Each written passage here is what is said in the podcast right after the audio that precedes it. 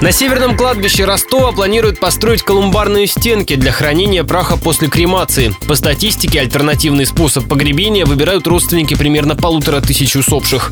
Как рассказал замглавы администрации города Владимир Арцыбашев, колумбарий совместят с ограждением фасадной части кладбища. На самом северном кладбище мы сегодня планируем ставить колумбарные стенки. Они будут также в районе самого крематория. На входе в кладбище рекомендовано сделать ограждение кладбища в виде колумбарной стенки. Вдоль него будет идти дорога, и вот в этой стене кладбища можно делать колумбарные стенки. Будет гранитная плита, на которой будет написано все.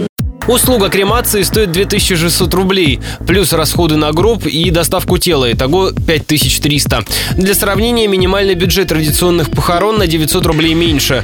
По словам директора службы городских кладбищ Александра Лемешева, в следующем году ритуальные услуги подорожают. Сейчас подготавливается другой документ. Мы вышли на экономический отдел, чтобы определить эту стоимость. Целая процедура идет. Это не один месяц она занимает. На семнадцатый год планируется увеличение оказываемых услуг до средней стоимости вообще по России. Это где-то порядка около шести тысяч. Ну, конкретно я не буду говорить, экономисты просчитают, но она будет увеличена сумма однозначно.